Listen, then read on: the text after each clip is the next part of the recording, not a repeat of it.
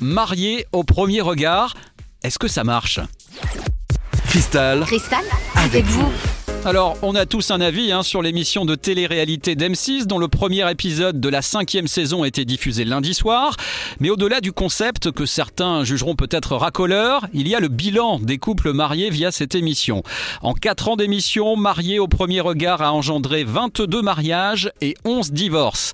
Alors, les plus optimistes diront que 50% des couples durent, ce qui au final n'est pas si éloigné de la statistique globale des couples qui se rencontrent de façon plus traditionnelle dira-t-on, puisqu'en France, 45% des mariages terminent par un divorce.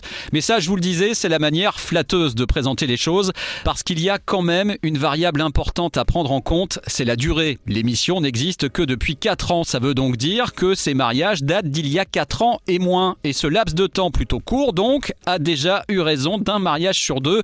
Au final, c'est beaucoup. Faut-il en conclure que le concept de l'émission ne marche pas? Ça, ça dépend de quel côté on décide de voir les choses. Côté amour, le bilan semble donc pour moins contrasté. Côté audience, chaque émission draine plus de 3 millions de téléspectateurs.